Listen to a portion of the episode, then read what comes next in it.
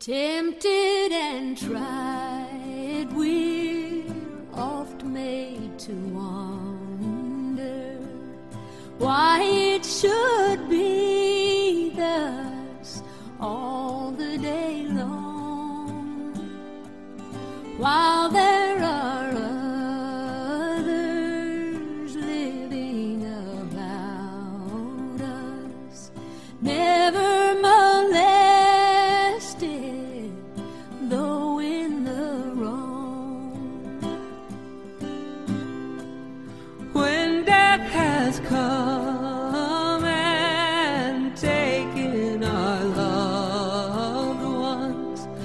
it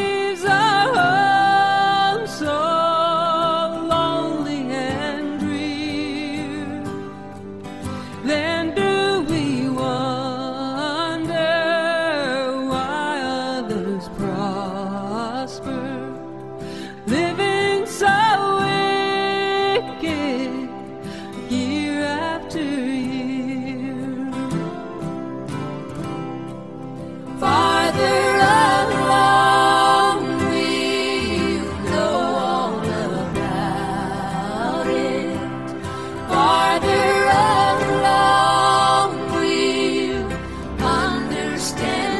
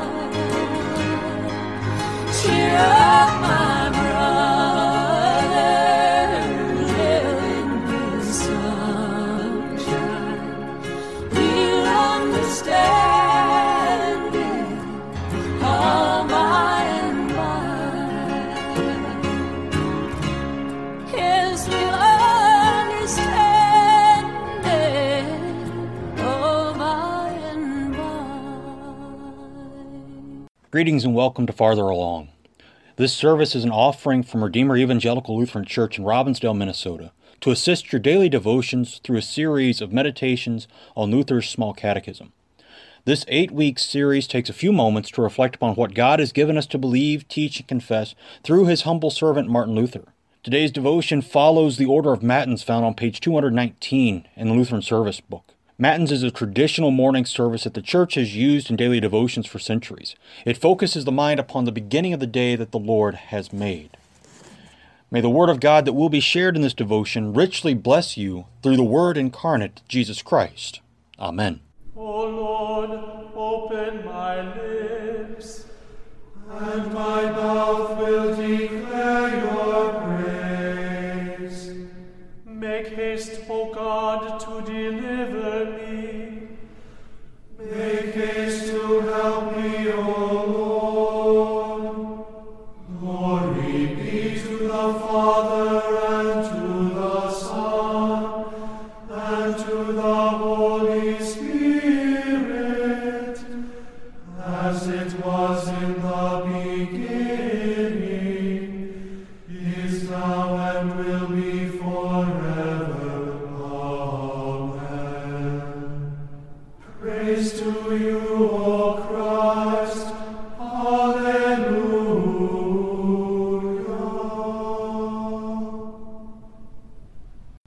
Blessed be God the Father, the Son, and the Holy Spirit.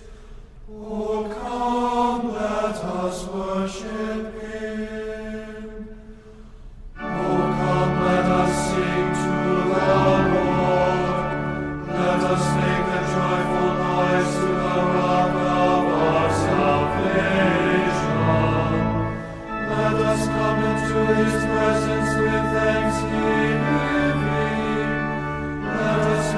joyful noise to him with songs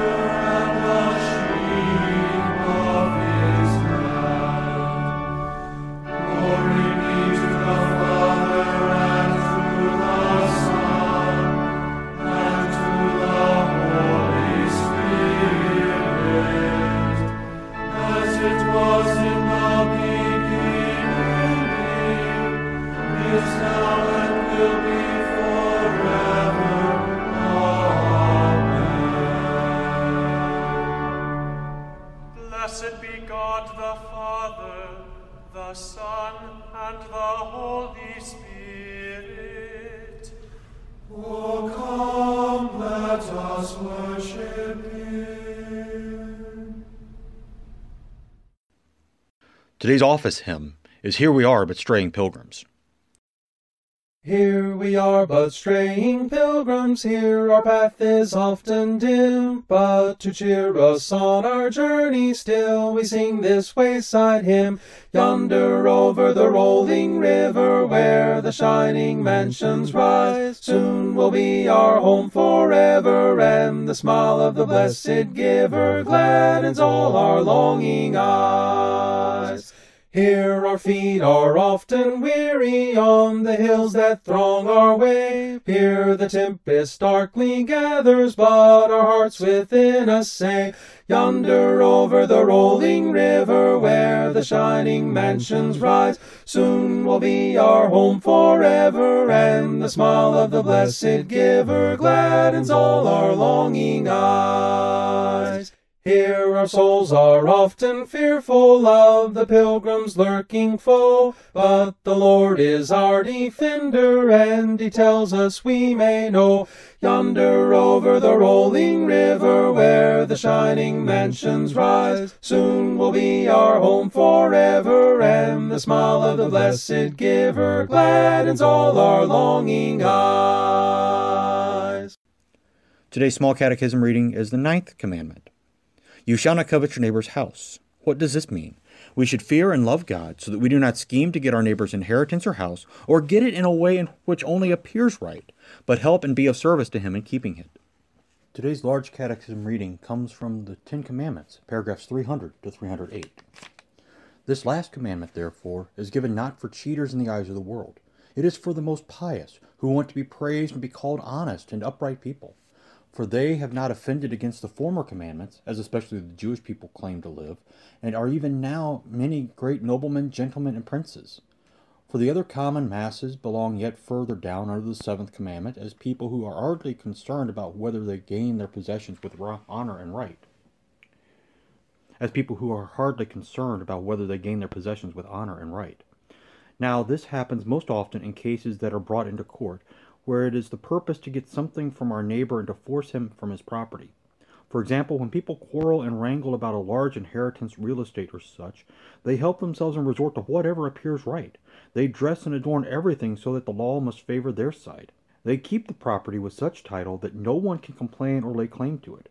In the same way, if anyone wants to have a castle, city, duchy, or any other great thing, he makes many financial deals through relationships, by any means he can, so that the owner is legally deprived of the property. It is awarded to the other person and confirmed with deed and seal and declared to have been acquired by princely title and honesty. In common trade, one carefully slips something out of another's hand so that the latter must watch out, or one person surprises and cheats another in a matter where he sees advantage and benefit for himself. Then the person who is cheated, perhaps on account of distress or debt, cannot regain or redeem the property without damage. The other person gains the half or even more. Yet this property must not be considered as taken by fraud or stolen, but honestly bought.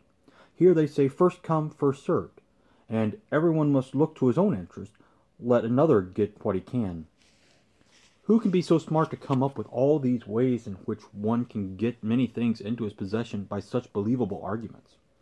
The world does not consider this wrong, and will not notice that the neighbor is placed at a disadvantage by this, by sacrificing what he cannot spare without harm. Yet no one wishes for someone to do this to himself. From this we can easily see that such devices and arguments are false. And the same was done in former times also with respect to wives. They knew such tricks that if one were pleased with another woman, he personally or through others, as there were many ways and means to be invented, caused her husband to become displeased with her, or he had her resist her husband and act in such a way that he was obliged to dismiss her and let her go to the other man. That sort of thing undoubtedly prevailed much under the law, as we read in the Gospel about King Herod. He took his brother's wife while he was still living, yet Herod wanted to be thought of as an honorable, pious man, as St. Mark also testifies about him. But such an example, I trust, will not happen among us, for in the New Testament those who are married are forbidden to get divorced, except there is the case where one man shrewdly by some trick takes away a rich bride from another man. But it is not a rare thing with us that one estranges or alienates another's manservant or maidservant, or lures them away with flattering words. In whatever way such things happen, we must know that God does not want you to deprive your neighbor of anything that belongs to him, so that he suffer the loss and you gratify your greed with it. This is true even if you could keep it honorably before the world, for it is a secret and sly trick done under the hat, as we say, so it may not be noticed. Although you go your way as if you had done no one any wrong, you have still injured your neighbor.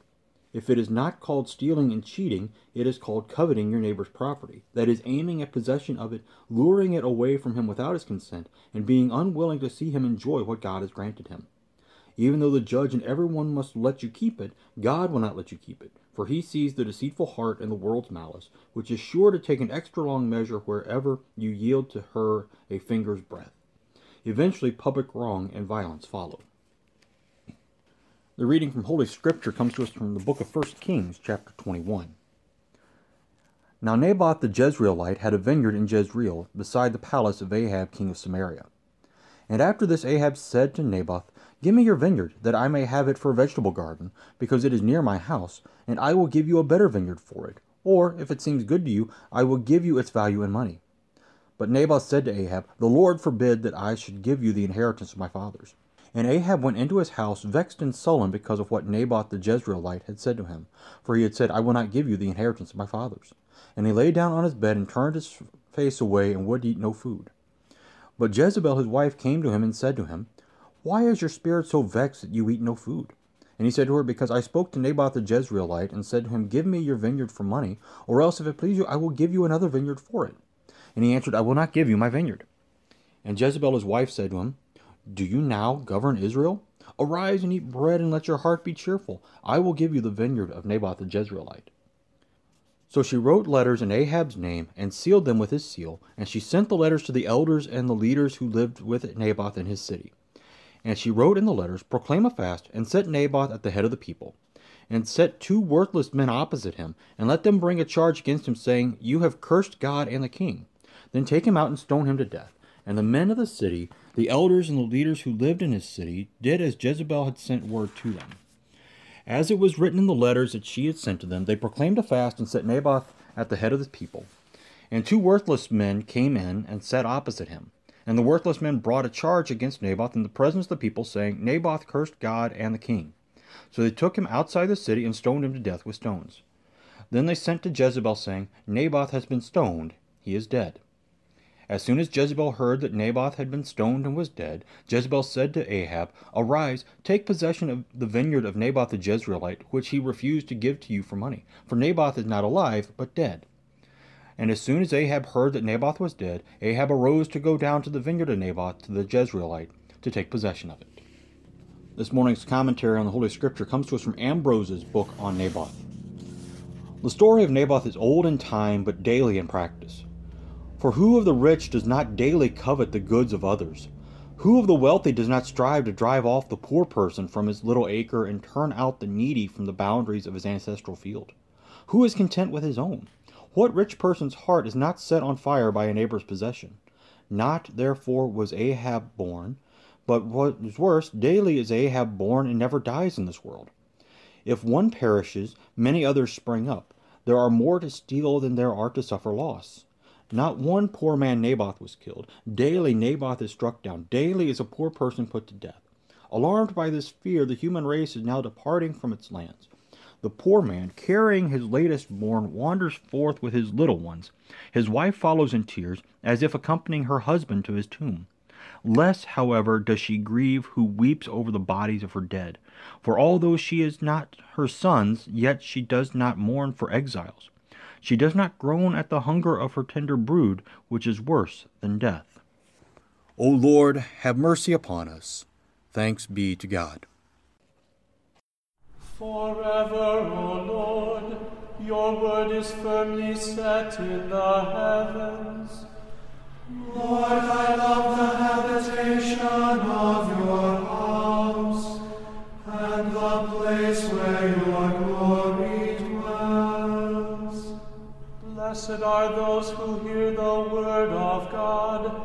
and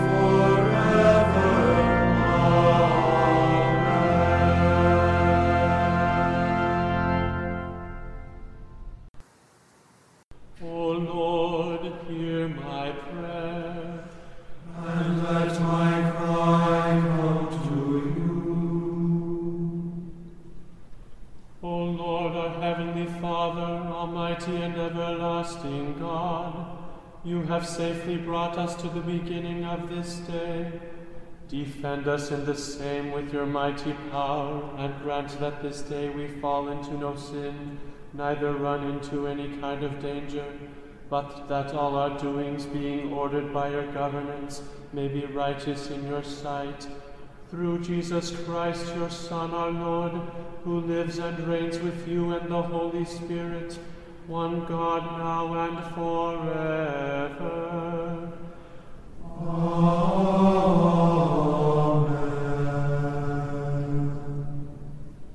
Let us bless the Lord. Thanks be to God.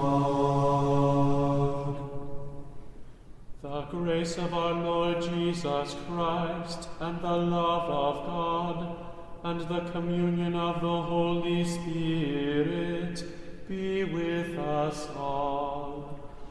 Amen.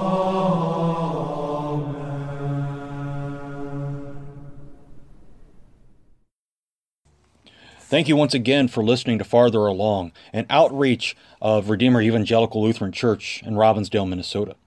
You are invited to join us each Sunday at 4201 Regent Avenue North, right off the intersection of Highway 100 and 42nd Avenue.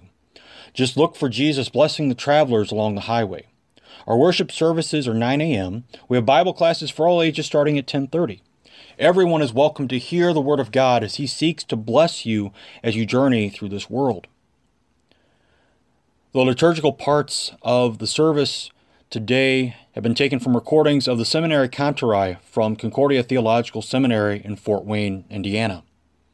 Farther along was recorded by Dolly Parton, Emmylou Harris, and Linda Ronstadt. The hymn of the day has been taken from public domain sources and linked to the readings for the day. On behalf of Redeemer Lutheran Church in Robbinsdale, Minnesota, I encourage you to be back next time to hear another edition of Farther Along.